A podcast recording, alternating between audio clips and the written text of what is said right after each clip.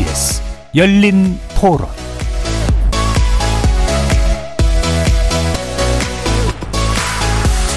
안녕하십니까. KBS 열린 토론 정준희입니다.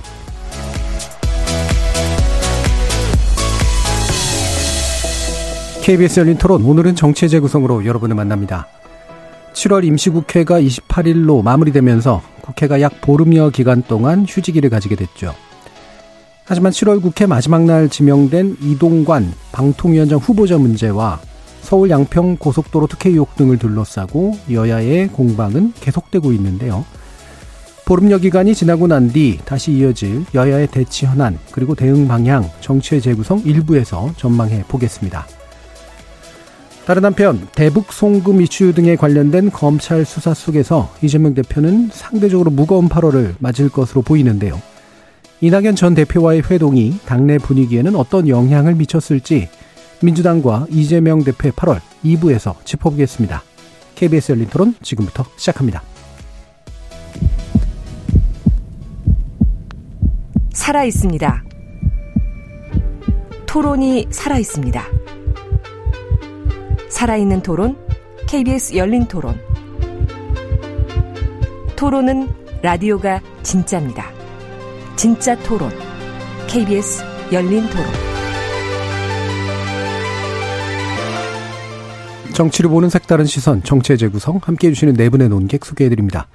이기인 국민의힘 경기도의회 의원 나오셨습니다. 네, 안녕하십니까. 이기인입니다. 하헌기 전 더불어민주당 상근부 대변인 나오셨습니다. 안녕하세요. 하헌기입니다. 김준우 변호사 함께 하셨습니다. 네, 안녕하세요. 김준우입니다. 최수영 시사평론가 자리해 주셨습니다. 안녕하세요. 최수영입니다. KBS 열린 토론 문자로 참여하실 분은 샵 9730으로 의견 남겨주십시오. 단문은 50원, 장문은 100원의 정보 이용료가 붙습니다. KBS 일라디오의 모든 프로그램은 유튜브를 통해서도 함께 하실 수 있습니다. 자, 이제 어, 국회가 8월 첫 한 2주간 휴가 기간을 보내게 될 것으로 보이는데요. 뭐 21대 국회 마지막 휴가라고 볼 수가 있겠죠. 딱 지금 이제 의원들은 어떤 마음으로 어 재충전을 하고 있을까 궁금하기도 하고요. 또 휴가 이후 8월 국회에서 어떻게 또 다시 대립하게 될까도 궁금해집니다. 뭐 이런 부분에 관련해서 네 분의 자유로운 의견 한번 들어보도록 하겠습니다. 먼저 이기윤 의원님. 네, 휴가는 휴가인데 휴가가 아니겠죠. 사실 네. 총선이 얼마 남지 않았기 때문에 뭐 지역구 내려가 가지고 시도위원들이랑 지역구 관련을 아마 바쁠 것이고 진짜 휴가라고 생각해가지고 진짜 쉬어버리면 아마 22대 총선에서 계속 내리실 수도 있다고 생각하기 때문에 예. 열심히 지역구 관리를 아마 할던 할 거고요.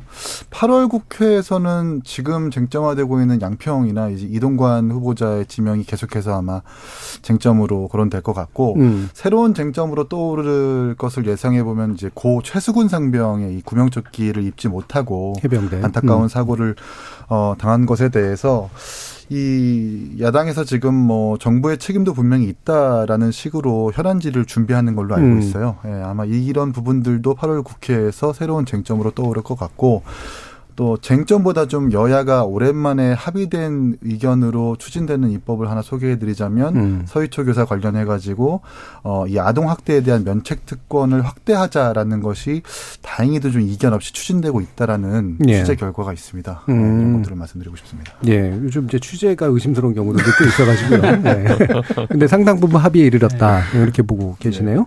자, 그러면 하원기 부대변인. 예, 원래 이제 8월 달에 그냥 바짝 한 주 정도 쉬고 나서 계속 일해야 됩니다. 왜냐면 9월에 바로 정기국회 시작이고 10월에 국감이 있는데 보통 통상적으로 두세 달 전부터 준비를 하니까 음. 사실 잘 못 쉽니다. 예. 8월 달에 들어가면 우선 양평고속도로 관련해서 국정조사 관련 쟁점이 있을 것 같아요. 민주당에서는 지금 국정조사 요구를 하고 있는 중인데 원희룡 장관은 뭐 여야 노선 검증이라는 걸 만들자라고 주장하고 있습니다. 어느 노선이 좀 더 타당한지 여야가 한번 따져보자는 것인데 음. 쟁점은 사실 노선이 뭐 어디가 타당한지가 아니라 왜 이거를 절차를 뛰어넘어서 바꿨느냐인 것이라서 민주당이 수용할 수 있는 범위가 아닙니다. 그래서 국정조사를 가지고 어, 이걸 연이 많이 연다면은 증인은 어디까지 부를 것이니 이런 걸로 예. 좀 전선이 확대될 것 같고요. 음. 그 다음에 뭐니 뭐니 해도 지금 방통위원장 후보가 이제 지명이 되었기 때문에 이 인사청문회가 열리면 광복절 이후로 전망된다고 하잖아요. 예. 그래서 여기 관련해서는 아마 임시국회 최대 격전지가 될 것이다 이렇게 전망합니다. 예. 그래서 아무래도 결국은 이제 서울 양평 고속도로 문제를 국정조사로 풀 거냐 말 거냐. 그리고 이동관 후보자를 어떻게 이제 청문회 단계에서 이제 네. 아, 처리할 것이냐 이 부분에 대해서 어, 쟁점으로 대표적인 쟁점으로 짚으셨네요.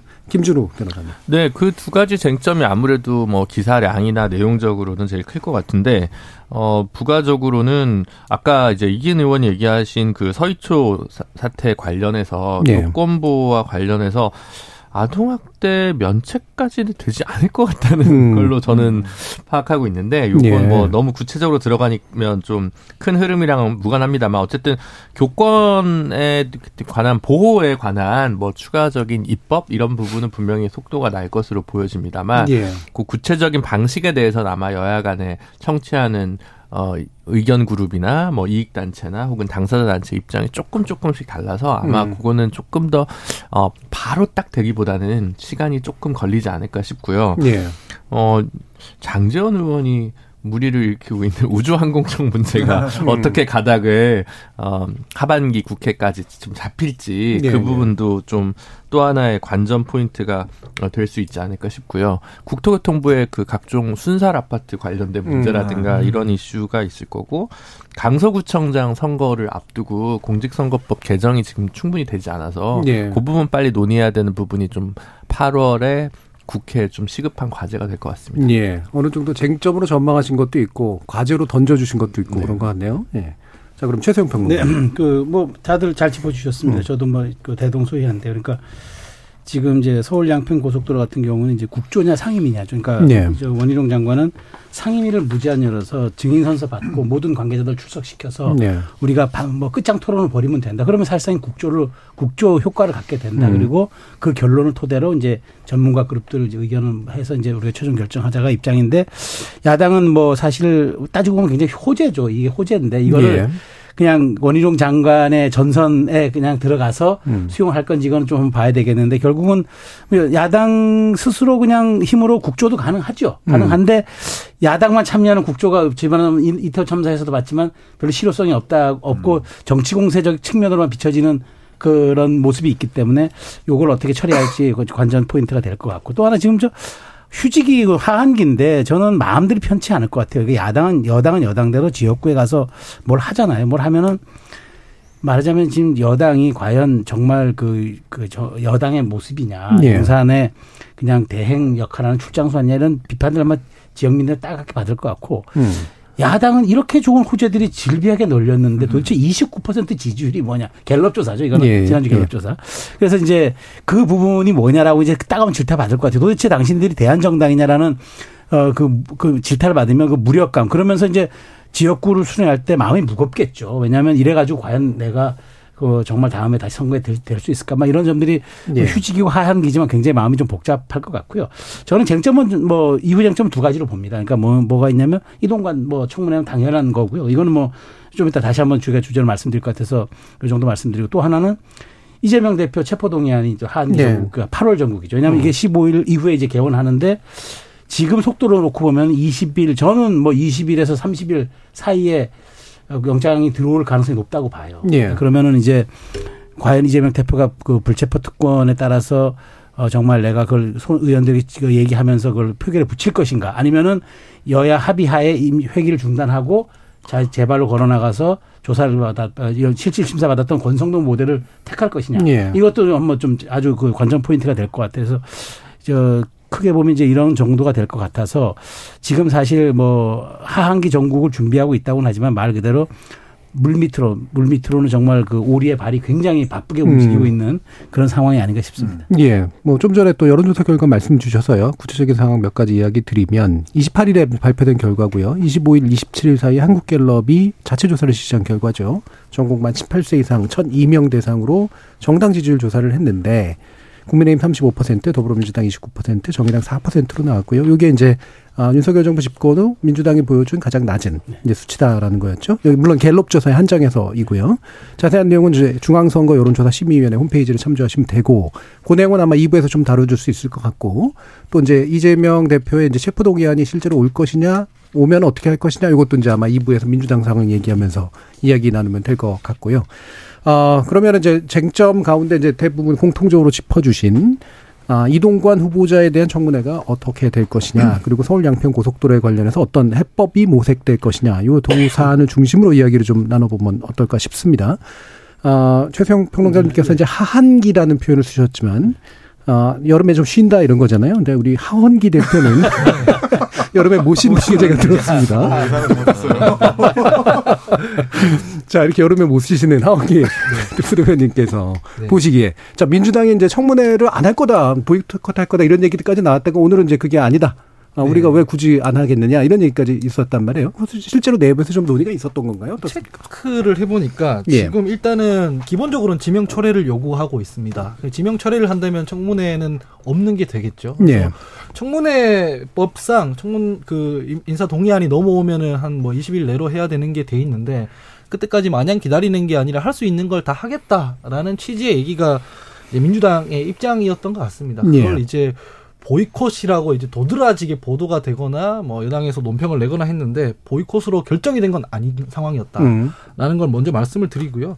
사실은 지금 어지간한 쟁점들은 다 나와 있지 않습니까? 예. 이명관 후보자 같은 경우에 그 새로운 사람이 아니라 이미 그 이명박 정부 때부터 했던 일들 그리고 수사받고 재판받았던 기록들이 다 남아 있습니다. 예. 그래서 거기에 대해서 계속 문제 제기를 하겠다라는 것이고 또 사실 말씀드리자면은 민주당에서 청문회를 열고 실제로 통과가 안 되더라도 아마 윤석열 대통령께서는 그냥 통과시킬 거거든요.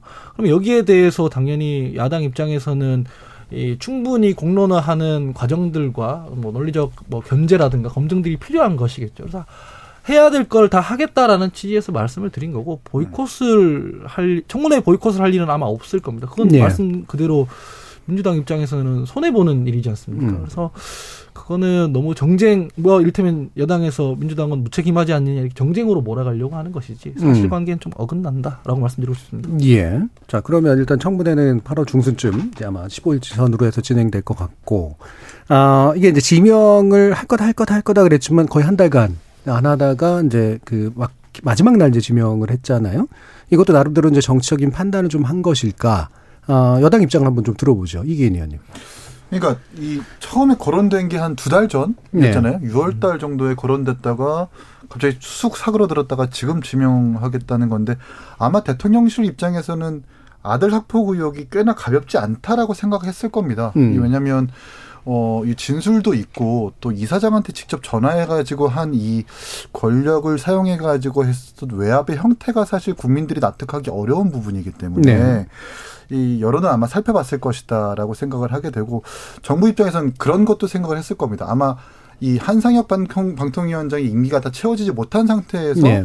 보궐 임기로 다시 임명을 해버리면 임기를 끝내기 전에 청문회를 다시 한번 해야 되고 음. 또 임기가 끝난 이후에 청문회를 또 해야 되기 때문에 네. 근래 두 번을 해야 되니까 지금 이동관 후보자를 둘러싸고 있는 여러 의혹들 뭐 청탁 의혹이라든지 뭐 광고 외압 의혹이라든지 이런 것들이 더 크게 번질 수 있기 때문에 그런 부담 때문에 이제 이제서야 지명을 하기 시작한 것 아닐까라는 생각하게 됩니다. 예. 네. 그 그래도 아마 좀 더 일찍 지명할 수도 있었을 텐데요. 그렇습니다. 예, 예. 네. 근데 아마 더 좀 여론상으로 더 많이 살펴본 것 같아요. 음. 워낙 상식적이지 않지 않습니까? 예. 여당 내에서도 사실 좀 많은 우려가 나온 것도 사실이고요. 예. 그래서 보궐 임기를 채우는 건 아닌 형식으로 아마 될 거는 되게 이제 분명했는데, 음. 예. 그래서 아마도 이제 국회가 좀 쉬어가는 시기에 이제 여론 좀 더 살피면서 이제 그 대응을 좀 하려고 하는 게 아닐까라는 짐작도 되는데, 김준우 변호사님 어떠세요? 네, 그 이제 뭐 해외 순방 대통령 일정도 있었고 최근에 있었던 수해나 뭐 이런 참사들 때문에 뭐 그걸 좀 발표하기가 예. 조금 적절치 않고 또 이제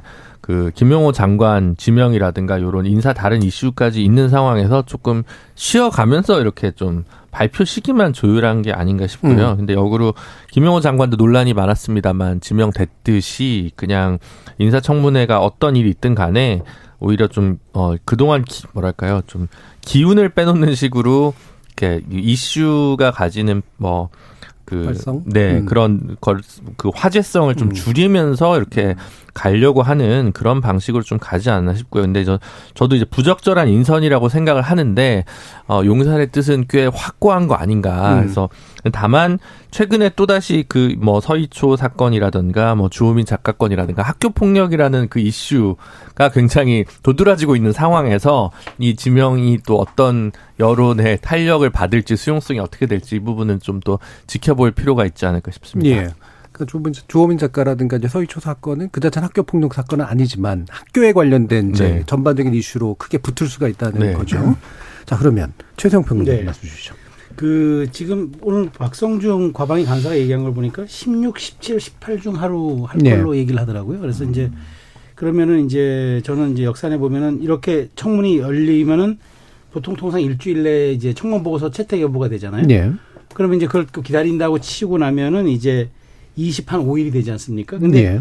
바로 이제 그 지금 김효재 위원과 김현 위원의 임기 만료일이 8월 23일입니다. 그렇죠. 그러니까 8월 25일이 이제 말하자면 임, 임명할 수 있는 날이고 그러니까 네. 딱 떨어지는 거죠. 아마 역사는 했던 것 같아요. 음. 그리고 김준호 변호사 말씀하신 것처럼 상황이 뭐 순방 때 뭐 지명하기도 좀 그렇고 순방 갔다 오자마자 또 물, 물난리 재해 때문에 온 나라가 몸살을 앓았고 예. 그런 상황에서 타이밍이 이제 지가 제가 보기에 지금이 가장 적절했다고 보는 것 같고 또 아마 요때를 생각했던 것 같아요. 그러면 이제 거의 아기가 맞아 떨어지거든요. 이제 그렇게 되면은 이제 다시 이제 말하자면 한상혁 이후 방통위 체제가 이제 출범하게 될 것 같은데 자 근데 저는 뭐 민주당이 이제 뭐 여기에 대해서 보이콧한다 해서 저는 안 하리라고 봤어요. 왜냐하면 네. 공당이 이런 좋은 기회를 왜 날립니까? 그리고 실제 여기서 검증을 하는 게 맞죠. 검증을 꼼꼼히 해가지고 그렇게 해서 정말 대통령이 그뭐 그렇게 해도 대통령한테 부담을 지우면서 이렇게 청문제대 포커스 안 해주고 이렇게 과정을 가는 게 야당의 모습이지. 그리고 또 하나 뭐 일각에서 얘기 나오는 뭐 전면 보이콧, 말 그러니까 보이콧을 넘어서 이제 아예 우리가 추천도 안 하고 이제 가보겠다라고 이제 하는 것 그런 얘기도 나오는 것 같은데. 네.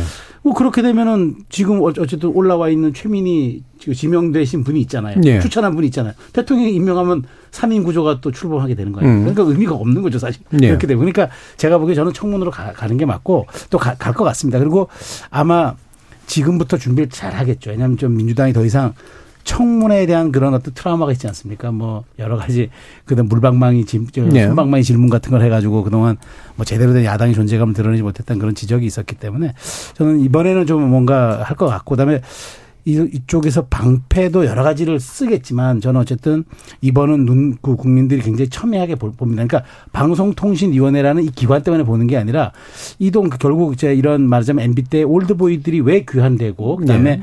왜, 왜 대통령은 이렇게 강행하려는 것인가 이런 부분들이 굉장히 이제 언론의 논점으로 부각하면서 대중들은 음. 볼 겁니다. 근데 이런 평가들이 이제 곧 9개월 지나고 나면 총선으로 이어지는 네. 그런 과정이 있기 때문에 8월 어, 이동관 후보에 대한 청문회는 단순히 뭐한 기관장의 어떤 그런 청문 절차를 넘어서 음. 후반기 어떤 그 여야의 어떤 말하자면은 그 전선 지형을 좀 가늠할 수 있는 그런 좀 시금석이 되지 않을까 저는 그렇게 생각합니다. 예. 어, 지금 1, 19시 30분 경기도 이천에 호우경보가 발표되었다고 합니다. 해당 지역 주민분들은 피해 없도록 유의하시기 바랍니다. 아, 그래서 그럼 청문회를 통해서 뭔가가 이제 쟁점 사안으로 이제 결국 부각될 것이고, 어, 이 정치적 부담을 이제 대통령이 끌어낼 수 있을 것인가 그렇지 않을까. 아, 요 부분이 이제 아마 상당히 중요한 이야기가 될 것 같은데요. 어, 지금 그러니까 이를테면 이제 조국 전 장관 같은 경우가 이제 반대가 계속 있었는데 임명이 됐고 또 그 안에서 막 왜 청문회도 막 미루고 막 미루고 그다음에 두번 이틀 해야 된다 막 이런 식의 논쟁도 좀 있었고요.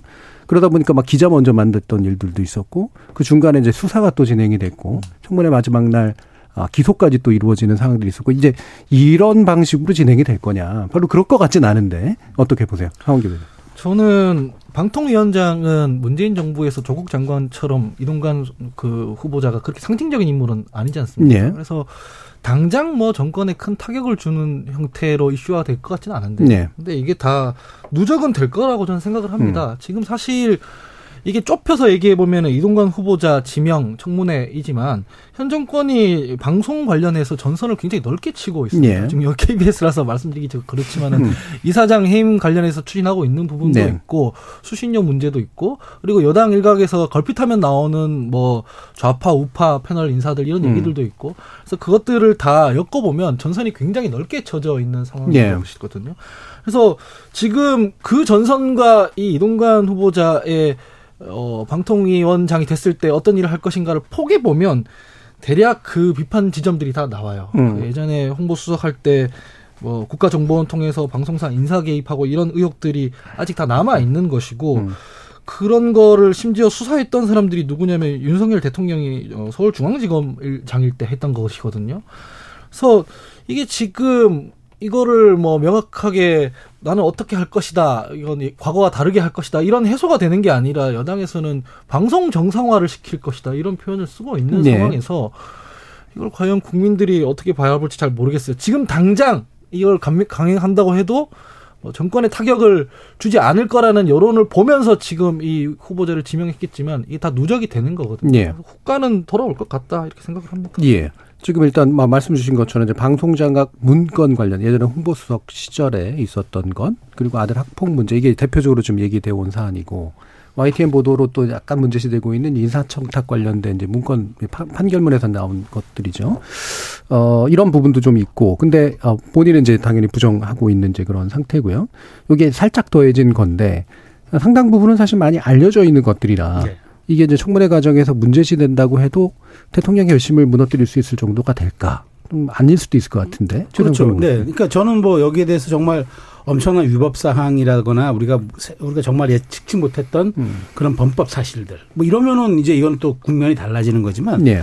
이미 벌써 스펀지가 됐잖아요. 한번 완충을 받았잖아요. 그래서 어 그런 게 있는데 어, 어 이제 아 이동관 후보자가 아니라고 했으니 자 그러면 그때 청문회 당일날 한번 해명을 보자. 네. 그런데 특별하게 없이 공방만 있- 그렇죠. 그러면 뭐예그 예의 그대로 그냥 넘어가는 과정이 되겠죠.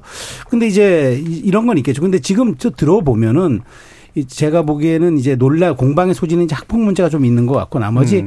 그 취업 청탁에 대한 문제는 분명히 돈을 돌려줬고 음. 민정수석실에 신고를 했고 또 그 성사가 이루어지지 않았고 그 다음에 그 사람이 뭐 특정 종교계 인사가 굉장히 로비스트였고 뭐 이게 네. 다 드러난 사실이니까 그거 가지고는 뭐 결격 사유를 하긴 어렵고 그다음에 방송 장악 문건도 사실은 이게 논란의 소지는 좀 있고 하지만 내가 직접적으로 내가 행사하진 않았다는 식으로 음. 또 이제 저 이렇게 또 해명하고 한 하면은 그것도 사실은 이제 문 저기 아마 좀 다를 것 같아요. 근데 학폭 문제는 어, 지금까지 나왔던 팩트도 있지만 또 하나 이제 이를테면은 민주당이 또 많은 분들을 이제 증인대에 세우거나 참고인으로 세우려고 예. 할 텐데 거기에서 또 우리가 예측치 못하는 이제 그런 발언 수위가 나오면 또 그건 또 모르겠죠. 그렇지만 저는 제가 보기에 어쨌든 이동관 후보자가 지난 두 달간 여론의 필터링 과정을 통해서 걸을 건 거르고 좀 들을 건 다 들었다고 봐요. 그래서 민주당이 회심의 일격 카드 정말 누구도 예측치 못했던 카드 뭐 예전에 이제 뭐 박계동 의원이 이제 본회의장 들고 나서 예. 이게 비자금 카드의 사본입니다라고 하는 순- 그런 정도가 아니면은 제가 보기에는 어뭐 이동관 후보자에 대한 그 대통령의 지명 차례는 없을 것 같고 민주당이 동의를 안 해준다 하더라도 대통령이 일주일 기다려서 또 지명을 하면 되는 건 임명하면 되는 거니까 그래서 저는 민주당이 그만 어, 얼마만큼 화력을 재정비하고 그다음에 정말 누구 그 모든 사람의 어떤 그런 감정선을 건드릴 수 있는 그런 새로운 근거와 어떤 공격 포인트를 갖고 나오냐 이게 쟁점이 될 것 같아요. 예. 김준호 변호사. 저는 이제 뭐 어떻게 됐든 이제 최- 최세영 평론가님 말씀하신 대로 당장에 엄- 엄청나게 새로운 카드가 나오지 않는 한 용산의 결심은 확고부동할 것으로 보입니다. 근데 이게 쌓이는 방식이 어떻게 쌓일 거냐라고 얘기하는 부동층이나 무당층이나 뭐 제3지대 유권자한테 어떻게 보일 거냐에 대한 문제가 저는 사실은 좀 제일 지켜보고 싶은 부분인데 최근에 보수가 어, 글쎄 뭐 트럼프의 영향인지 모르겠는데 벼랑 끝 전술이나 과격한 행동을 저는 많이 하고 있다고 생각을 네. 하거든요. 어, 대표적으로 TBS 같은 경우도 인적 쇄신은 다 이루어졌음에도 불구하고 예산을 안 주고 거의 고사하거나 회사 하나가 사라지기 정도로 이제 가고 있단 말이죠. 올가을에 물론 서울시 의회에서 어떤 또 급 변동이 있을지 모르겠습니다만 아직까지는 별다른 움직임이 없고요. KBS도 수신료 분리징수 고지를 통해서 이 경영상에 굉장히 타격이 올 텐데 그러면 또 이제 전국적으로 많이 있는 뭐 KBS와 관련된 어 관계자들이나 KBS 직원들의 뭐 일자리 안정성이나 급여 문제나 여러 가지 이제 이슈들이 이제 불거질 거라고 생각하거든요. 그래서 보통 보수는 좀 안정과 안정을 그 추구하는 세력인데 너무 급격한 변동으로 벼랑 끝 전술을 계속 사용하는데 이게 지금 진짜로 그 원했던 새로운 보수가 이런 모습이냐라는 것과 그 다음에 어 사실 윤석열 대통령 본인께서 말씀하셨듯이 부득이하게 입당한 당인데 자꾸 사람 쓰는 건 MB 정권의 사람을 갖고 써가지고 이게 우리가 당신한테 원했던 청사진이냐라고 여러 가지 뭐 야당이 발목 잡는 거랑 별개로 그런 질문들을 계속 던질 수 있을 것 같거든요. 그런 부분들이 결국은 음, 내년 총선을 바라봤을 때 별로 좋은 요소들은 아닐 것 같고 이제 그런 것들이 또 어떤 식으로 발현될지 한번 봐야 될 것 같습니다. 근데 예. 좀 remind를 좀 해드리자면 적어도 조국 장관 아까 말씀하셨지만 그렇게 하고도 결국 사퇴했지 않습니까? 예. 그리고 나서 그 총선 때 180석 했거든요. 음. 그러면 그 damage가 없었냐 하면 아닙니다. 계속 누적돼 있었고 음. 한 가지 더는 사실은 이 정도 되면 보통 다 자진 사퇴하거나 지명, 지명 철회합니다. 예전 후보자들 보면은 뭐 칼럼에서 말 한마디 잘못했다 이래도 그냥 그만뒀잖아요. 네. 문창극 총리나 이런 분들. 음. 이게 학폭 문제에서 해소되지 않은 문제인데 이렇게 밀고 가는 경우가 역대 정권에 별로 없었어요. 이거 사실은 되게 비정상적인 상황입니다. 예. 그래서 민주당이 한 방이 없을 거라는 전망에 저도 동의하지만 보통의 예로 치면은 한 방이 있든 없든 이미 나온 의혹만으로도 그만두는 게 사실은 맞습니다. 예. 그러니까 뭐 저도 짧게 말씀드리면은 이제 나온 의혹 그거는 저- 저도 반드시 검증해야 된다고 봐요. 그러니까 뭐 아까 말씀드린 세 가지 학폭 문제라든가 이제 뭐 그 외압 논란 그 다음에 마지막으로 그때 이제 뭐 로비 받았냐 이거 세 가지는 노- 해야 되는데 근데 지금 민주당이 그 framing을 하는 것 중에 하나가 방송 장악과 이제 이게 쉽게 말하면 방송 뭐 통신위원회가 아니라 방송 장악위원회다 이렇게 얘기하는데 예. 저는 그 말을 형해화시킨 건 민주당은 사실 그 말할 자격이 좀 없다고 봐요. 왜냐하면 2016년에 저도 또다시 기억하거든요. 그때 이제 민주당이 야당 시절에 방송 3법 개정안 추진하기로 했어요. 예. 그래서 그때 국민의힘도 보아하니 이것도 해보자 해서 여야 합의가 한참 무르익던 거 아니에요. 이제 어쨌든 탄핵이 돼서 새 정부가 출범했잖아요. 출범하자마자 문재인 대통령 방통위 업무 보고 받으면서 공영방송 사장 그 임명하는 관련해 가지고 기계적 중립을 하는 또 못하는 사람들 뭐 그런 사람들을 우리가 차선도 차악도 아닌 사람들을 그렇게 우리가 해 임명해야 되냐고 하는 그런 발언 때문에 그게 올스톱 되면서 사실상 지금 어쨌든 그 당시 뭐그 이제 말하자면 공영방송에 대한 이제 어 저 이사회 해임이라든가 이런 과정들이 일어났단 말이에요. 그러니까 예. 저는 최소한 그 이동관 후보자가 어떤 그 결격 사유가 있느냐는 검증하되 이동관 후보자가 와서 이제 모든 것을 그 이제 와서 이렇게 하려고 한- 하는 하는 것이다. 뭐 그건 예단의 영역일 수 있는데 저는 최소한 민주당이 그걸로 예단해서는 비난해서는 안 된다고 봐요. 그래서 와서 하는 걸 보고 민주당이 아직은 내년 4월까지는 내년 6월까지는 167석의 거대 야당입니다. 할 수 견제할 수 있는 수단들이 있어요. 그러니까 최소한 너는 검증을 먼저 꼼꼼하게 하고 거기에 대해서 문제를 제기하는 건 좋은데 마치 이동관 후보가 방송판을 여당으로 모든 것을 사거리 접수하고 점령하는 듯이 온다고 이렇게 얘기하는 거는 민주당의 입장에서는 저는 그게 조금 오버일 수도 있다는 말씀을 드리는 겁니다. 예. 이기현 의원님. 네, 저는 사실 그 아니 제가 뭐 민주당 얘기를 하고 싶지는 않은데 제가 시의원 시절 이재명 시장이 벌였었던 이, 이 언론관에 대해서 행정 광고비를 가지고 여러 언론에다가 뭐 이런 기사를 쓰면은 광고비를 끊는다는 등 하는 이런 제보들을 숱하게 받기 때문에 그때 당시 많은 비판을 했었는데 그런 비판을 했다면 사실 그런 기준이 우리 정부에도 똑같이 적용되어야 한다고 생각을 예. 하거든요. 음. 왜 굳이 이동관인가? 음. 그렇게 사람이 없는가? 음. 국정원 문건에도 코리아 타임즈나 경향신문이나 보도 통제에 대한 행위들이 분명히 있었던 건 사실인 것 같아요. 예. 그리고 지금 검색만 하더라도 PD들이 그렇게 증언을 했었던 바 있고 그렇다면 굳이 우리가 중립을 지켜야 되는 방송통신위원장이 후보를 이런 논란이 있는 사람을 굳이 왜 써야 하는가라는 생각을 저는 같은 정부 여당으로서 할 수밖에 없는 것이고 방송통신위원회법상 그 목적이 방송통신위원회 설치 목적이 뭡니까? 방송의 자유, 공공성, 그에 따른 국민의 권익 증진과 권익 보호인데 한창 국정원 문건과 보도 통제 행위로 논란 일으켰던 사람이 과연 이 법과 부합하는가에 대해서 여당 내에서도 분명히 우려가 있을 것이고 예. 어 저와 경쟁했었던 장례찬 후보도 장례찬 최고도 천 건 이상의 문자를 받았다고 얘기를 하잖아요. 음. 왜 이런 사람을 꼭꼭 써야 되는가? 음. 저는 이렇게 저의 소신을 밝히고 싶습니다. 예. 소신을 밝혀주셨습니다. 네. 자, 정현희님께서 이럴 거면 뭐하러 청문회 하는지 모르겠어요. 국회의원들의 일과니까 하는 건가요? 라는 말씀 주셨고, 유튜브에서 냉장고님이 청문회에도 상관없다고 생각합니다. 비교 대상이 한상혁이잖아요. 의례적으로 통과될 거라고 봅니다. 라는 의견도 주셨습니다. 자, 남은 시간 동안 또 양평고속도로 문제를 또 얘기해야 돼서요. 아마도 뭐, 이동관 후보자 관련된 문제는 앞으로도 계속 나올 것 같아서, 물론 이 양평고속도로 관련된 안도 마찬가지긴 합니다만, 자, 국조입니다. 이제 국정조사에 관련해서 아까 이제 얘기를 좀 주셨어요. 야당만으로도 할 수 있을 거다. 하지만 그러면 힘 빠질 거다. 아, 그러나 이제 그, 어, 지금 이제 장관이 설치해 놓은 그 틀로 야당이 또 들어가려고 하지는 않을 거다라고 하는 건데, 일단 야당 얘기를 먼저 좀 들어보죠. 예, 하원기 부대변인. 그 지금 사실 윤희숙 전 의원 같은 경우에는 이거 국정조사 못 받을 이유 없다 이렇게 말을 하고 있거든요. 그래서 여당 일각에서도 이거를 받아서 의혹을 좀 해소하는 게 좋지 않나 저는 생각을 하는데 네. 어, 지금 원희룡 장관이나 여당에서 하는 거 보면 별로 그럴 생각은 없어 보이고 그 지난번에 그 현안 질의할 때 용역 업체 직원이나 이런 사람들을 왜 증인으로 안 불렀냐, 뭐 그걸 왜 야당에서 동의 안 해줬냐 이런 얘기를 하는 분들이 방송에서 좀 있더라고요.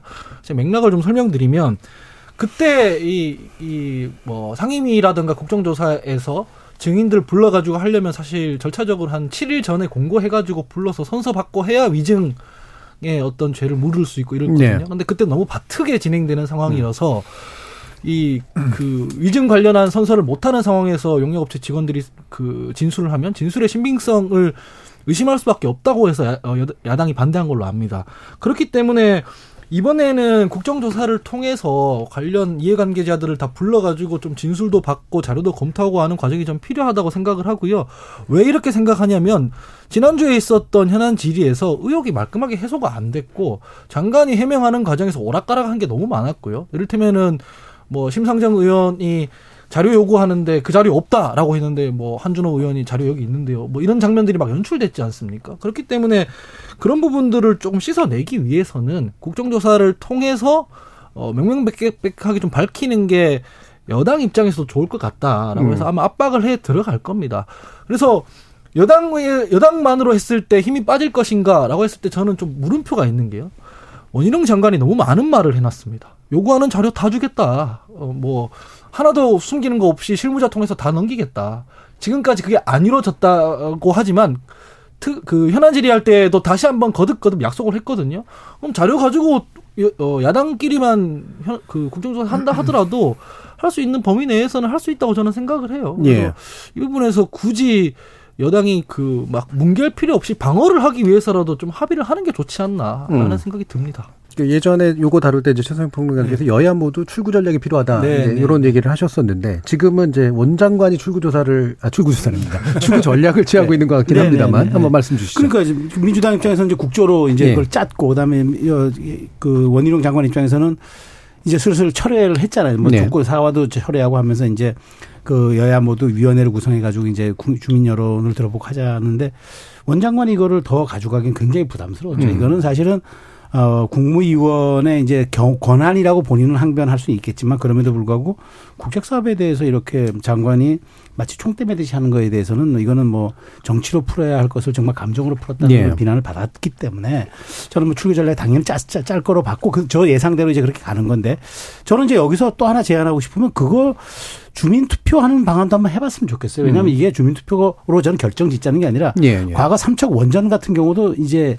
그 국책 사업이었단 말이에요. 그런데 음. 그걸 주민투표에 붙였어요. 근데 버- 이게 강제성이나 이게 말하자면 법적 저- 권한은 없었어요. 하지만 음. 그걸 가지고 정부가 철회했어요. 예. 철회해서 이제 거기다 원전 지지 안, 안 했는데 이거는 마찬가지로 이 안에 대해서 이 안을 가지고 주민투표도 참고하고 음. 전문가도 참고해가지고 저는 여야가 이거를 정책으로 합의를 하는 거죠. 저는 이제 그렇게 가는 방법을 원장관이 조금 한 번만 더 양보하면 돼요. 그건 뭐냐면 국조까지는 가지 않더라도 최소한 원장관이 국토부의 개입 여지를 최소화시키겠다 예. 정도로 또 여러 가지 방안을 낼 수 있으니까 그래서 최소한 이거는 야당이 동의하는 안쪽과 주민이 동의하는 안쪽으로 우리가 절충안을 갖겠다라고 그 정도 저는 한- 선언하는 것도 괜찮아요. 그게 전 정치의 영역이고 원장관이 사실은 좀 그걸로 인해서 저는 용산에 신임을 얻었을지 모르지만 나중에 정말 대권 가도에서 여러 가지 좀 흠집이 났기 때문에 이런 부분들을 좀 보완해내는 과정들로 좀 그것도 했으면 좋겠다는 생각이 있어서 이 부분에 대해서는 국정조사는 제가 보기에 저는 사실 국정조사에 반대하는 이유는 이건 블랙홀이에요. 결론 안 나고 어찌 보면은 저 정쟁만 저 더 소지가 있기 예. 때문에 저는 차라리 국정조사보다는 이런 식의 대안들을 놓고 원 장관이 국토부의 역할이나 장관의 역할은 최소화시키고 공을 던지는 선에서 이 문제를 좀 더 풀어나가면 좀 좋지 않을까 하는 생각입니다. 예. 뭐 야당이 어 국조를 밀어붙이는 것에서 얻어지는 나름의 정책 효과가 있다고 판단한다면 또 이제 이 부분은 이제 말씀처럼 이제 제한대로 되지는 또 않을 가능성도 네. 좀 있고요. 네, 이기인 의원님 말씀 주시죠. 국조를 통해서 얻을 수 있는 이익은 좀더 구체적으로 들여다볼 수 있다는 거겠죠. 예. 네, 뭐 양평이랑 왔다 갔다 하는 수바신 공문을 더 들여다본다든지 아니면 뭐 국토부의 예타 과정에서 대통령실과의 어떤 뭐 교류가 있었는지에 대한 것들도 지켜볼 수 있기 때문에 음. 국조를 주장하는 전 뭐 안 받을 이유가 없다고 생각합니다. 윤희숙 의원도 사실 받자고 얘기를 했잖아요. 윤희숙 의원 같은 경우에도 자기 아버지가 가진 그 땅에 농지법 관련해 가지고 의혹만으로도 어, 나는 책임을 지겠다 해서 국회의원직을 내려놨고 또 그 땅을 정리하면서 그 이익을 환원한 바 있는데 전 우리 당이 나아가야 할 방향을 윤희숙 의원이 보여줬다고 생각을 해요. 전 그런 의미에서 떳떳하다면 국정조사 받아야 된다라고 생각을 하고 원희룡 장관이 지금 대한 노선 검증하자고 얘기했는데 그거는 행정부의 일이잖아요. 예. 행정부와 입법부가 한데 버무려져 가지고 같이 노선을 검증하자고 하면은 이 기저에는 그런 의도가 있을 겁니다. 어떤 결과든 여야가 공이 같이 책임을 자, 책임을 분담시키자라는 원희룡 장관의 예. 의도도 분명히 있을 것이기 때문에 전 이것보다는 그냥 국회는 국정조사로서 혹은 감사로서 입법부의 역할을 최선을 다해야 된다라는 걸 말씀드리고 싶고 제가 지지난 토론에서 주민투표를 말씀드렸었는데 그때 최수영 평론가님께서 약간 부정적으로 말씀하셨던 기억이 있었는데 그러니까 제가 얼마 전에 양서면과 강서면 다녀왔습니다. 네. 네. 정말 심각한 게 주민들끼리 싸워요. 음. 너무 싸워요 지금.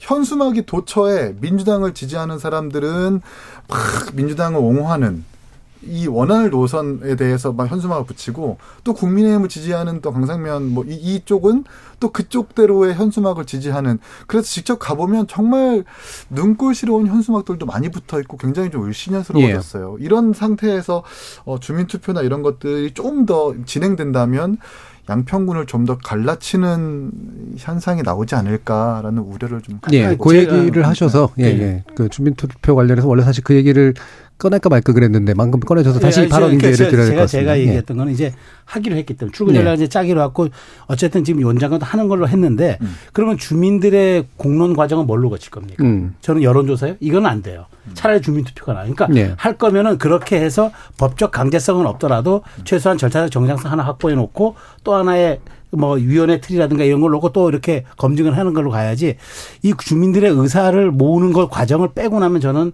여기에 대한 동력이 저는 네. 조금 부족하다고 지금은 그 정도 봐요. 상황까지 갔다. 예, 예, 예. 근데 이제 쟁점이 원- 만약에 원안과 변경안 중에 선택하는 것이면 두 분 말씀이 맞는데 지금 쟁점은 원안이 낫냐 변경안이 낫냐 이 문제 이전에 원안에서 변경안으로 바뀌는 과정에서 왜 시스템을 초월했느냐 근거가 뭐냐 예. BC 자료 내놔라. 근데 안 주고 있고 이게 쟁점인 거잖아요. 저는 원안이 나은지 변경안이 나은지를 전문적으로 판단할 역량이 사실 없거든요. 예. 다만 국토위에서 정상적으로 진행되고 있던 그 과정이 왜 급격하게 변경안으로 결정이 되느냐 혹은 그렇게 틀어졌느냐에 대한 근거를 원희룡 장관이 제시하면 돼요. 예. 주, 그 주민등 주민 투표할 사안도 아니고 뭐 원안 변경안 여야가 들어가서 뭐가 나온지 따져볼 사안도 아니고요. 예.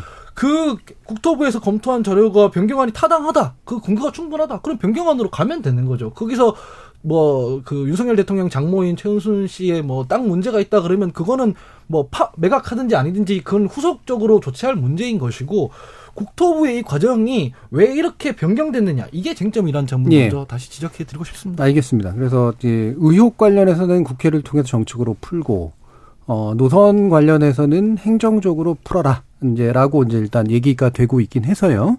아, 주민투표에 관련된 최성 평론가의 노선 변경에 대해서는 더 이상 얘기하지는 않고요. 아. 예. 자, 김지일 변호사님. 아니 이제 저는 이제 노선에 관해서 주민투표 하게 되면 음. 거기 내부의 소지역주의 갈등이 되게 네. 더 심화되지 않을까라는 우려도 있고 그리고 이 사업이 단순 양평 군민의 소원 수리 사업이 아니었다는 점에서 그게 핵심적인 가치를 부여하는 것도 좀 곤란하지 않냐라는 생각이 음. 듭니다. 그래서 대안이 예타를 새롭게 했을 때 통과될 수도 있다고 생각을 해요. 근데 이제 그 사업이 우선순위가 있는 사업이냐 아니면 이게 사실 겨울 결국 6번 국도 문제나 서울 춘천 고속도로의 그 어떤 거- 연결 문제라든가 이런 것들까지 종합적으로 봤을 때 대안이 좀 저는 깨름칙한 부분이 예. 있다라는 거고요.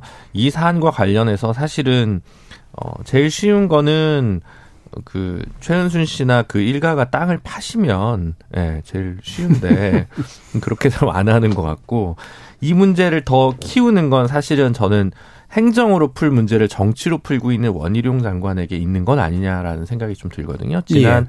대선 경선 때 4위를 하셨는데 약 여권 대선 차기 후보 지지다 지지주 조사는 매번 하는 건 아니지만 보통 어, 손에 꼽히는 인물이 오세훈 시장, 유승민 대표, 홍준표 시장, 한동훈 장관 4명이고요.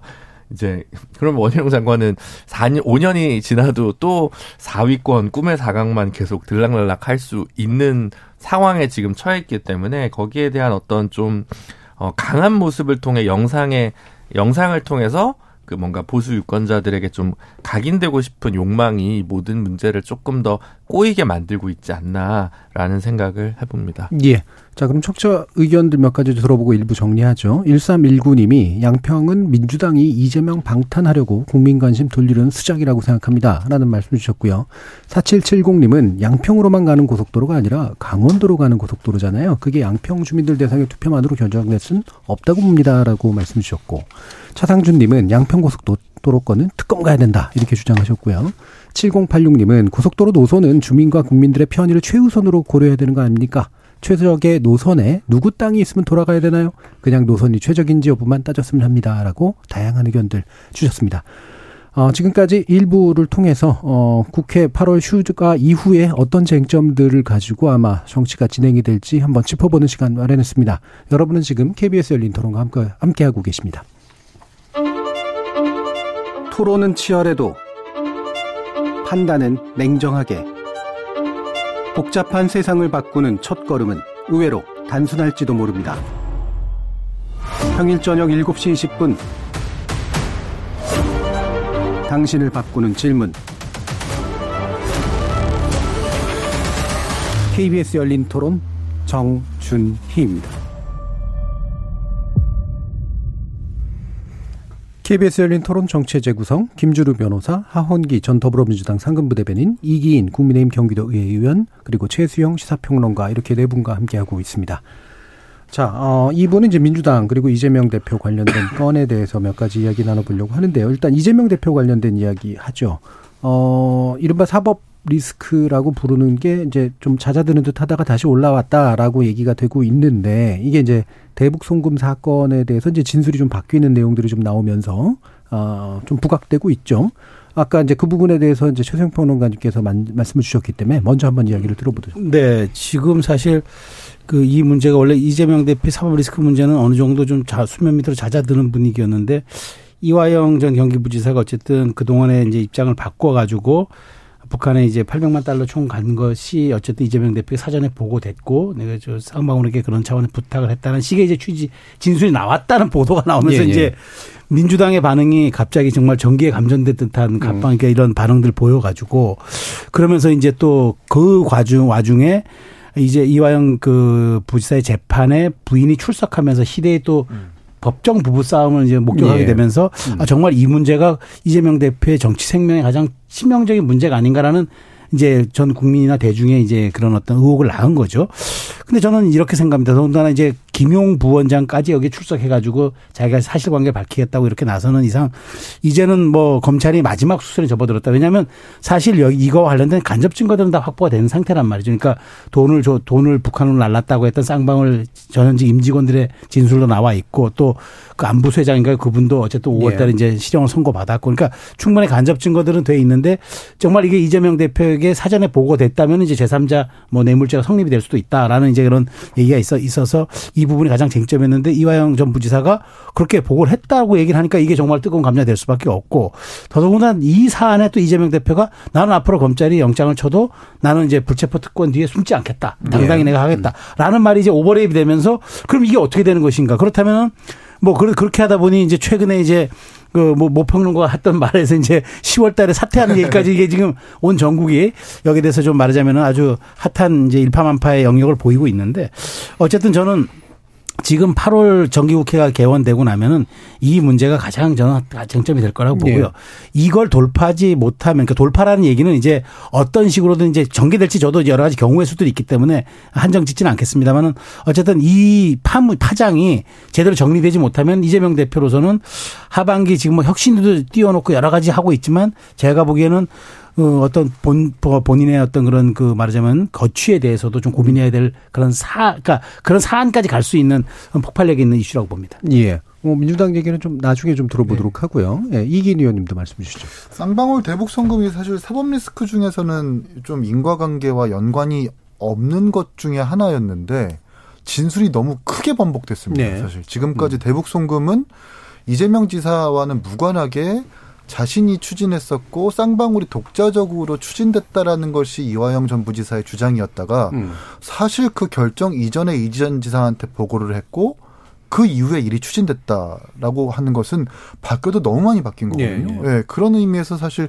이재명 지사 같은 경우에는 머리가 꽤 아플 것이다라는 생각이 들고 또 지금 받고 있는 김문기 처장의 재판이라든지 또 성남 FC라든지 하는 이런 사법 리스크들 때문에 뭐 지금 뭐곧뭐 휴가를 간다고 했잖아요. 뭐 DP를 본다라는 뭐 이런 언론 보도까지 나왔는데 좀 휴가 기간 동안 상당히 좀 머리가 아플 것이다라는 생각을 하게 됩니다. 예. 김준우 변호사님 법적으로도 쟁점 좀 짚어주시죠. 아, 네. 근데 사실 이 쌍방울 관련해 가지고 이제 여러 쟁점이 있고 너무 많은 사실관계가 있어서 뭐 제3자인 저희들이 다 알 수 없는 수많은 네. 일이 있었을 거라고 추측이 됩니다만 사실 쌍방울 관련해서 1라운드에서는 변호사비 대납이라는 의혹이 굉장히 그 언론을 많이 장식을 했는데 이 부분을 기소가 안 됐어요. 네. 그래서 저는 사실 이 부분에 대해서 일관되게 제가 그 변호사비 변호사분들의 한 40% 정도를 아는데 그리고 이분들이 얼마를 받았는지 아는데 이분들이 20억과 아무 무관하고 음. 심지어 무료로 그냥 연명해 주다시피 한 분들도 있고 그렇다고 그분들이 막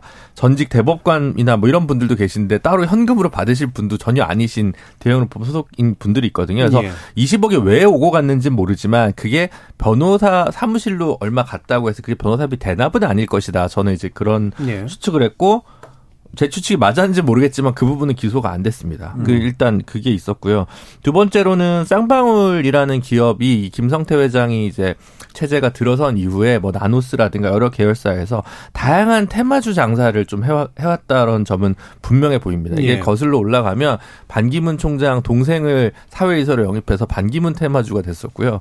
윤석열 어, 그 대, 선 주자 시절에 검사 출신 사회이사가 많다고 윤석열 테마주가 됐었고요. 또 실제로 이재명 캠프에 있던 많은 몇몇 법조인들이 사회이사를 저- 전임해서 이재명 테마주도 했습니다. 그러니까 테마주를 다 해요. 그리고 북한 테마주를 했고 히토류 테마주를 했고 심지어 러시아의 어떤 자치공화국이랑 MOU를 체결했다고 해서 그거 가지고도 공시 띄워서 했거든요. 사실은 그래서 상당히 저는 이제 핵심적으로 얘기 이 그 쌍방울이 북한과의 교류나 그 북한에서의 어떤 문서를 통해서 공시를 띄워서 이게 주가 조작을 했을 것이 사실은 일차적인 목표지 북한 그 자체에서 뭔가 정말 진정 사업을 해가지고 이익을 내기 위한 어떤 예. 어, 프론티어로서의 그런 어, 자신감이나 야심이 있었다고 솔직히 생각이 들진 않습니다.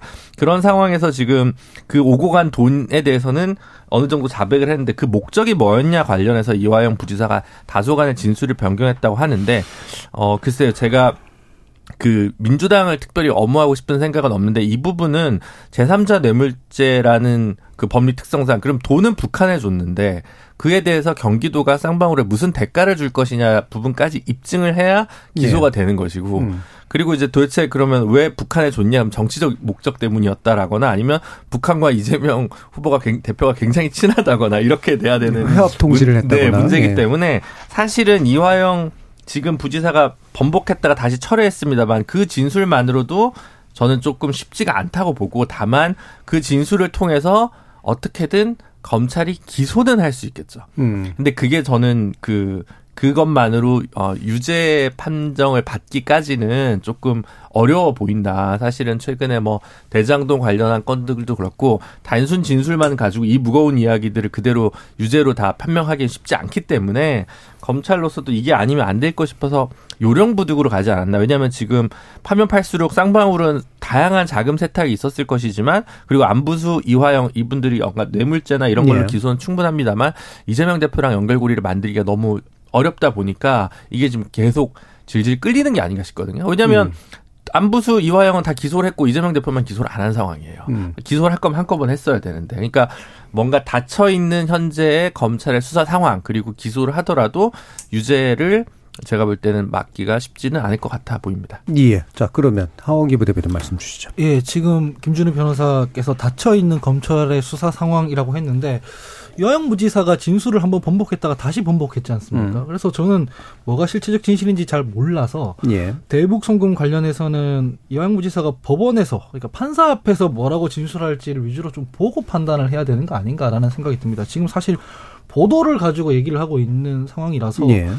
이걸로는 조금 애매한 것 같아요. 그 민주당이 대응하는 것도 보면은 왜 김성태 전 회장 경우에도 보면은 검찰이 공소장에는 뭐 800만 불을 해외로 빼돌렸는데 북한에 몰래 줬다 이렇게 써놓고도 국가보안법 위반 이런 거는 다 빼고 이제 기소를 했다는 거지 않습니까? 그런 게 이런 거 보면은 좀 이상하다라고 대응 당연히 민주당은 정당 차원에서 대응할 수 있는 것이고 그만큼 검찰이 자기들 편의대로 기소하는 모습들은 최근에 많이 보였습니다. 최은순 씨 관련해서도 어, 재판부가 이뭐 위조된 사문서 행사하는 과정에서 이 분명히 최 씨가 개입을 했는데 왜 이거 검, 검사가 별다른 네. 좋지 않지 했냐 이런 말을 판사가 할 정도니까 당연히 정당 차원에서도 문제 제기를 할 수 있다 생각을 해서 향후 이화영 부지사가 법원에서 뭐라고 진술할지를 보면서 우리가 조금 얘기해야 될 필요가 있고 그전에 좀 유보하는 자세가 필요하다라고 보고요. 예. 이재명 대표 관련해서는 그 8월 중순이나 후반에 뭐 영장 칠 거다 이런 거 보도로 보니까 좀 스멀스멀 나오긴 하던데 네.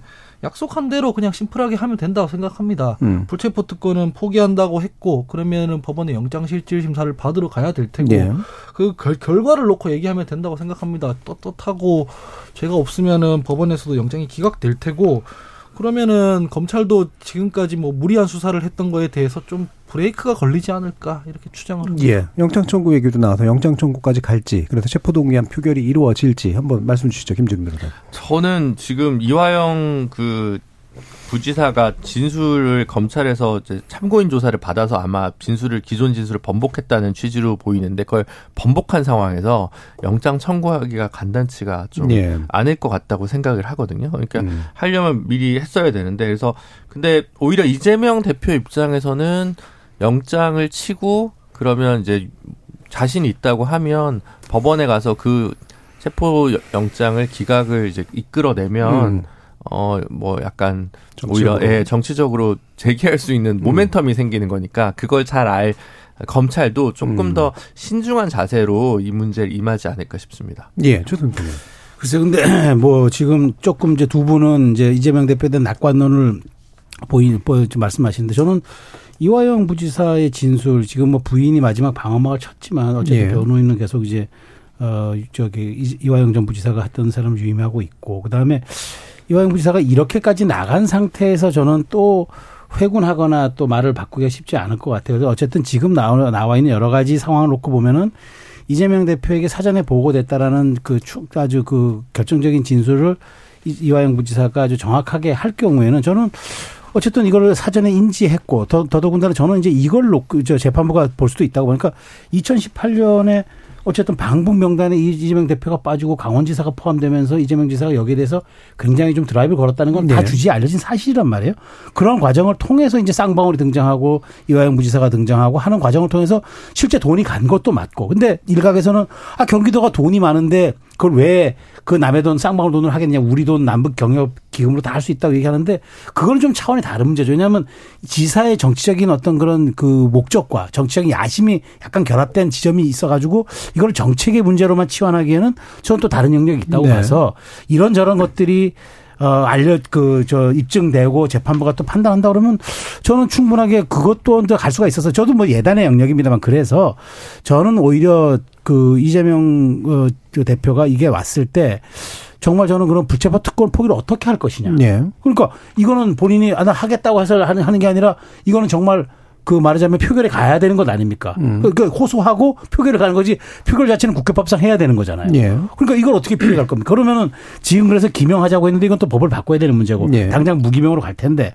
그럼 여기는 어떻게 할- 여기는 여기는 그러면 이 결과 되면 되고 안 되면 안 되는 대로 저는 굉장히 부담이 될 거로 보고 또 하나는 만일 그게 안 되더라도 그럼 여야 원내대표단이 합의해 가지고 국회를 잠시 멈추고 내가 법정에 출두해서 받다 오겠다고 하는데 그것도 뭐, 뭐 상, 상상의 틀이긴 합니다만은 뭐 가능성이 없, 없진 않습니다만 근데 그걸 국민의힘이 과연 합의해 줄까라는 생각도 좀 예. 있고 물론 권성동 모델이 있긴 한데 그래서 저는 이 부분에 있어서 8월 하반기 전국은 그렇게 저는 제가 보기에는 그렇게 두 분이 생각하신 것처럼 아주 녹록하지는 않을 것이다라는 게 저는 그렇게 전망합니다. 예. 그러면 어쨌든 영장 청구 가능성도 결코 배제할 수 아, 그렇죠. 없고 저는 그렇게 봅니다. 그것 네. 때문에 스텝이 꼬일 가능성도 꽤 있다. 있다고 보죠. 예. 네. 이기인 의원님. 영장 청구가 가능할지는 잘 모르겠는데 음. 쌍방울이 분명히 원하는 건 있- 경기도에 원하는 건 있었을 겁니다. 왜냐하면 이재명뿐만 아니라 김동연 현 도지사한테도 선거 때 고액의 후원금을 냈거든요. 예. 이재명 시장이 성남에서 거쳐왔을 때 기업들한테 후원금을 받아가지고 뭐 신사옥을 건설한다든지 용도 변경을 했었던 것처럼 쌍방울이 무언가 경기도로 하여금 뭐 토목 건설에 대한 허가나 인가 또는 뭐 다른 부분들을 얻으려고 했었을 것 같은데 이런 것들은 수사를 통해서 더 밝혀져야 되는 부분이라고 생각을 해요. 근데 이게 예. 아직까지 뭐 어떤 대가를 통해서 위에서 이렇게 대납을 했다라는 것은 나오지 않았기 때문에 뭐 모르겠죠. 검찰은 알고 있는지 모르겠지만 보도상으로 나오지 않았기 때문에 분명히 이 대가가 드러나 좀 명확하게 드러나지 않는다면 영장을 치는 것은 사실 좀 어렵지 않을까라는 생각하게 됩니다. 예, 알겠습니다. 자, 그러면 나머지 시간 동안은 또 요 얘기를 좀 해봐야 돼 가지고요. 어, 그 민주당 정당 지지율 문제는 맨 나중으로 돌려서 좀 얘기를 해보고 그 전에 지금 이제 이- 이낙연 전 대표하고 이제 이재명 대표가 만나서 어느 정도는 뭐 화합의 분위기를 만들기도 했지만 실질적으로는 화합으로 가는 것 같지는 않은 그런 묘한 상황. 게다가 이제 김은견 혁신위원장이 공천 룰 혁신을 예고했는데 이게 또 하나 이제 개파 갈등의 어떤 뭐 그 가능성으로 또 어, 대두될 상황 이런 부분들을 합쳐가지고 한번 얘기를 좀 들어봤으면 좋겠어요. 일단 하학기 부대변인 말씀 주실까요? 그 두 전현직 대표가 만난 거는 저는 크게 의미 부여 안 해도 될 것 같습니다. 예. 그냥 뭐 미루다가 만났는데 계속 미룰 수는 없는 거 아니지 않습니까? 그래서 뭐 언론에서는 이런저런 얘기를 하지만 두 분이서 할 수 있는 얘기들 그냥 했다 생각합니다. 뭐 도덕성을 바로 세워야 된다, 혁신이 우선이다라고 하는 이낙연 전, 대표님 말도 사실 맞는 말이고 총선 앞두고 우리가 단합해야 된다는 이재명 대표 말도 맞는 말이죠. 예. 두개 다 추구해야 되는 목표라고 생각을 합니다. 그 다만 혁신이 관련해서는 전 이제 이 지금 활동 자체가 약간 해당 행위에 가까운 음. 상황이 되고 있는 것 같아요. 해체하는 게 좋겠다고 생각을 할 정도입니다. 혁신안이라는 거는 제도 개선안을 내놔야 하는 건데 혁신위에서 할 수 없는 것들을 자꾸 얘기를 해요. 예. 불체포 특권 포기라던가 뭐 꼼수 탈당 방지 뭐 이런 것들을 내놓는데 그 개인이 정당 가입하고 탈당하고 이런 건 개인의 권리고 자유인데 탈당하는 사람들에 대해서 혁신위가 어떤 수단으로 제도를 만들겠습니까? 예. 이 꼼수 탈당했다가 복당하는 사람들을 허용하지 않는 건 제도가 아니라 그냥 지도부의 결단으로 하는 거죠. 그렇기 때문에 이 혁신위가 뭔가 요구하고 그거를 당에서 수용 못하면 민주당은 혁신위의 혁신안도 수용 못하는 그런 당이다라고 이런 프레임만 만들어져서 당에 오히려 해를 끼치고 있다고 생각합니다. 최근에 나온 기명 투표도 마찬가지거든요. 예. 이게 사실은 사람마다 이제 그 한명한 명의 국회의원이 기관이기 이전에 다 인간이잖아요. 각자 관계가 있고 역사가 있어가지고 그 기명 투표하고 이러면 왼수입니다. 그렇기 때문에 자기 소신과 양심에 따라서 투표하라고 이게 기명 투표가 아니라 무기명 투표를 하는 건데 이런 맥락을 다 무시하고 이게 기명 투표라고 이게 너무 좌충우돌하는 것 같아가지고 예.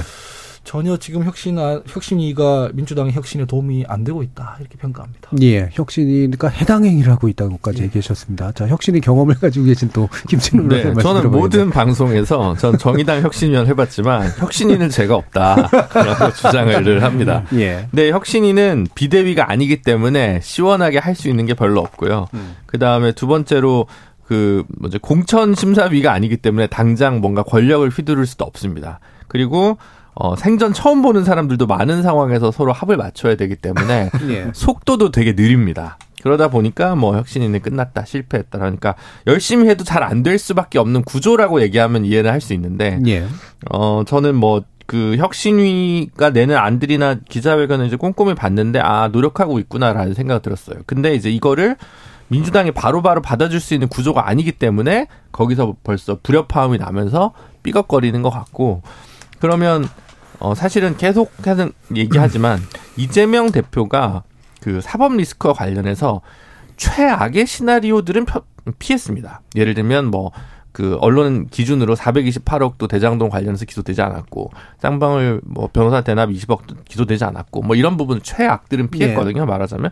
근데 뭐 최세영 평론가님 맨날 얘기하시는 그 인식의 영역의 문제에서 사법 리스크에서 자유로워진 적은 한 번도 없습니다. 예. 그러니까 그거는 뭐 기소가 뭐가 됐냐가 중요한 게 아니에요. 그리고 이 문제는 지금 기소된 재판들 끝까지 가려면 다음 대선 지나고도 재판이 그때 좀 정리될 것들도 있을 것 같다는 생각이 든다는 거죠. 그런 면에서 봤을 때 그러면 이 사법 리스크는 상수로 두고 민주당 입장에서는 이재명 대표가 차라리 용퇴하는 것이 훨씬 시원하겠다라는 계산은 당연히 나오는 것이고요. 그 그게 아니라 이재명 대표는 그럼 나는 사법 리스크 외에 난 뭘 할 수 있지, 뭘 해야 되지에 대한 것들이 전혀 긴 그림이 없다라는 게 지금 계속 밝혀지고 있는 것 같습니까? 일단 혁신이 만들자. 그럼 혁신이 만들어서 뭐 할 건데라고 했을 때 혁신에서 안 나오는 거 가지고 정말 뭐 그대로 수용성 있게 확 받아주는 게 아니면 아 비대위를 막기 위해 혁신위를 했구나라고 얘기하는 평론들을 그대로 수긍하게 되는 거죠 결과적으로. 그러니까 그림이 없는 거예요. 내년 4월 총선까지 어떻게 가겠다라고 하는 게 있는 게 아니라 그냥 그날 그날을 산다는 생각이 되게 많이 들고 그러니까 결국은 도어 스태핑 안 하는 윤석열 대통령이나 어, 기자들 질문에 70% 가까이는 묵묵부답으로 일관된 영상만 계속 나오는 이재명 대표나 둘 다 답답하기는 마찬가지인 거죠. 국민들 입장에서. 그런 부분들이 결국은 한국갤럽 이따가 얘기할 그 여론조사 결과에도 이렇게 반영이 된 거 아니냐. 그러니까 음. 대체 2개월, 3개월짜리 계획은 있느냐라고 하는 부분에 대해서 자기 점검이 이재명 대표는 필요한 게 아니냐. 그리고 그게 안 된다면 결국 민주당 차원에서도 어, 이재명 대표를 가지고 총선을 치르는 게 무리겠다라는 판단을 이제 내릴 수밖에 없지 않을까 싶습니다. 예. 보통 큰 그림이라 그러고 긴 그림이라고는 잘 안 하는데 네. 예, 길게 보고 그리는 그림 뭐 이런 정도의 네. 그림인 것 같습니다. 먼 그림이구나. 네. 예. 자, 이긴 의원님. 이 열린 토론에서 처음 뵙겠지만 저도 혁신위를 해봤어요. 예, 예. 바른미래당에서 혁신을 해봤는데, 해봤는데, 예. 말씀대로 정말 할 수 있는 일이 많지 않아요. 사실 최고위와 지도부가 받지 않으면 그냥 뭐 그냥 담론으로 끝나버리기 때문에 할 수 있는 일이 많지 않은데 어쨌든 저 다시 논의로 돌아오자면 어쨌든 이재명과 이낙연이 만났었을 때뭐별큰 의미가 없다고 평가를 하시는 우리 부대님들 계시지만 전 이낙연 어, 대표가 했던 말이 되게 좀 섬뜩하더라고요. 음. 이 민주당의 혁신은 도덕성과 민주주의를 회복하는 데서 시작해야 된다. 음. 지금 민주당이 위기의식을 가져야 하고 당내 분열의 언어를 즉시 중단시켜야 한다. 이 말을 면전에서 했다는 건 사실 이 강성 팬덤들, 네. 소위 말하는 개딸들을 좀 자중시키고 당을 정상적으로 운영시키라는 면전에서 대고의 어떤 경고성 발언이 아닌가. 네.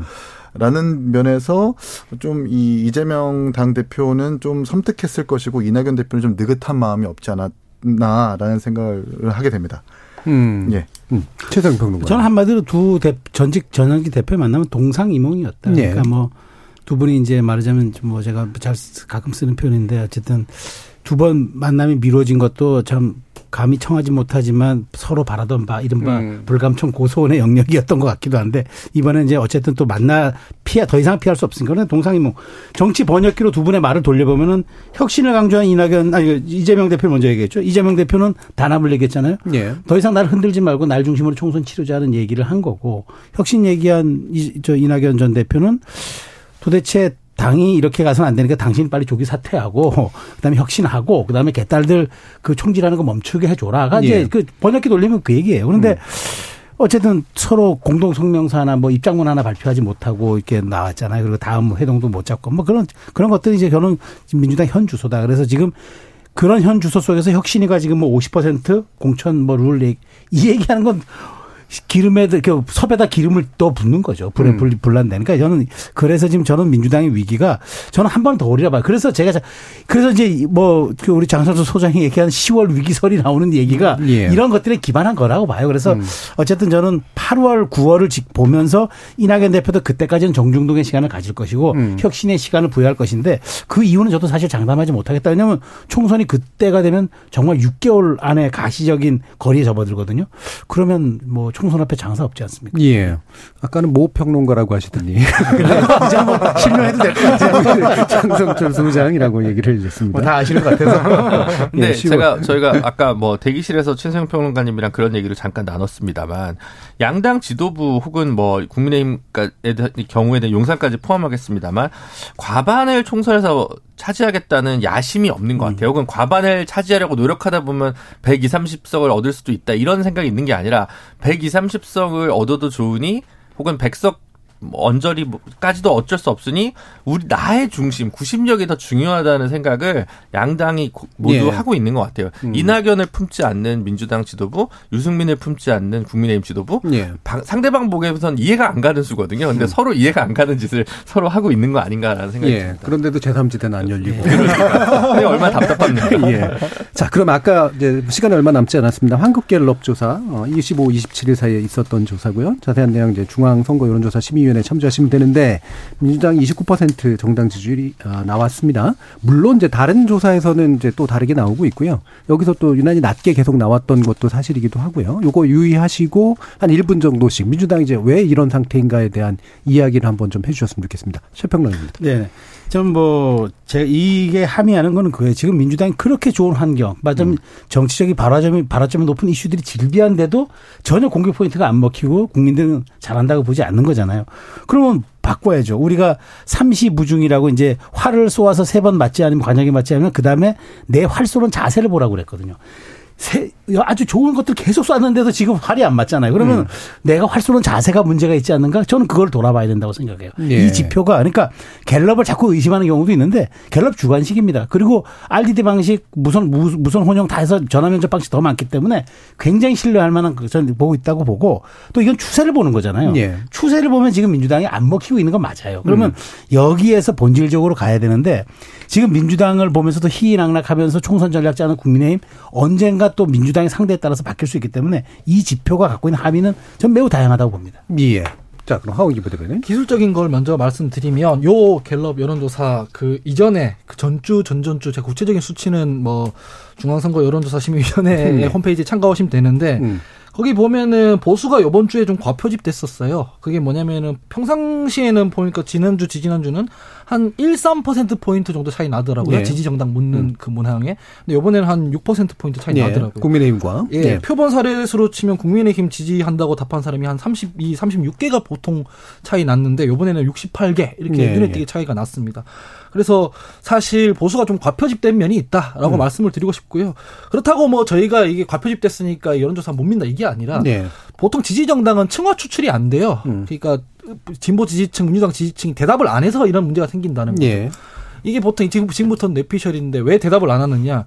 민주당을 지지할 이유, 뭐 자부심을 못 느껴서라고 보통 얘기를 해요. 예. 지금 뭐 국정 관련해서는 조금 대- 윤석열 대통령한테 불리한 게 많지만 그게 민주당을 지지할 이유는 아닌 거죠. 그렇기 때문에 실제로 응답률이 떨어지고 보수 과표집으로 이어진다. 이런 상태가 계속되면 총선에서도 투표장에 이 사람들이 안 나오거든요. 그래서 예. 빨리 민주당은 지지할 이유를 만들어 줘야 된다. 반사 이익을 노리지 말고. 라고 예. 말씀드리고 싶습니다. 뭐 미리 말한 말씀처럼 이제 과표집이다 아니다로 말하기도 좀 어려운 면들이 있죠. 이게 네. 층화표집 자체가 애초에 안 되는 거긴 하니까. 근데 과거에 비해서 부분 그랬다라고 이제 말씀 주신 거고요.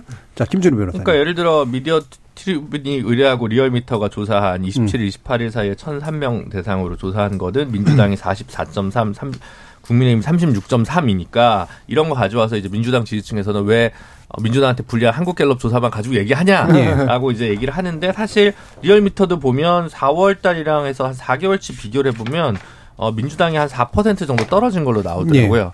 그러니까 이게 추세도 봐야 되고 사실은 국민의힘 조금 올랐는데 그건 워낙 바닥에서 이제 다지고 올라오는 바람에 예. 그런 거라고 보고 그냥 어뭐 제3지대도 마찬가지인데 그러니까 상대방이 못 한다고 나한테 지지율이 오진 않는다. 근데 가끔 어 유권자들이 막 학습 효과가 있어서 총선 당일날 저쪽이 싫어서 우리한테 투표해주는 일은 있을 수 있는데 어쨌든 지지율 면에서는 잘 안 오는 것 같아요. 예. 그러니까 마지막까지 가봐야 하는 거고 이거는 그냥 무겁게 받아들이는 게 맞지. 다른 여론조사에서 뭐또뭐 어떻다 저떻다를 가지고 그 효과를 어, 낮게 분석하는 태도는 민주당한테는 별로 좋은 것 같지는 않습니다. 예, 예. 리얼미터 조사도 미디어 트리뷴을에 지난 24일, 28일간 5일간 조사한 경우고요. 자세한 내용 중앙선거 여론조사 심의에 참조해 주시면 됩니다. 자, 한 30분 정도 남았네요. 이긴 의원님. 이재명 사법 리스크랑 김남국 사태부터 축적된 결과인데 저는 음. 사실 일시적이라고 생각을 하고요. 좀 민주당 얘기하셨으니까 좀 국민의힘 얘기를 예. 하고 끝내면 부정평가 정부의 부정평가가 지금 계속 높습니다. 사실 이건 굉장히 총선에서 악영향을 미칠 것이기 때문에 이런 부분들은 국민의 민주당도 정신 차려야 되겠지만 우리 정신 차려야 된다. 이런 말씀을 드립니다. 말씀이 됩니다. 예, 제가 빨리 말씀하시게 해서 죄송합니다. 다음번에 먼저 말씀하시게 하겠습니다. 자, 오늘 정치의 재구성은 이것으로 모두 정리하겠습니다. 오늘 함께 해 주신 최소영 평론가님, 이기인 의원님, 하원기 부대변인님, 그리고 김주루 변호사님 네 분 모두 수고하셨습니다. 감사합니다. 감사합니다. 지금까지 KBS 열린 토론 정준이었습니다.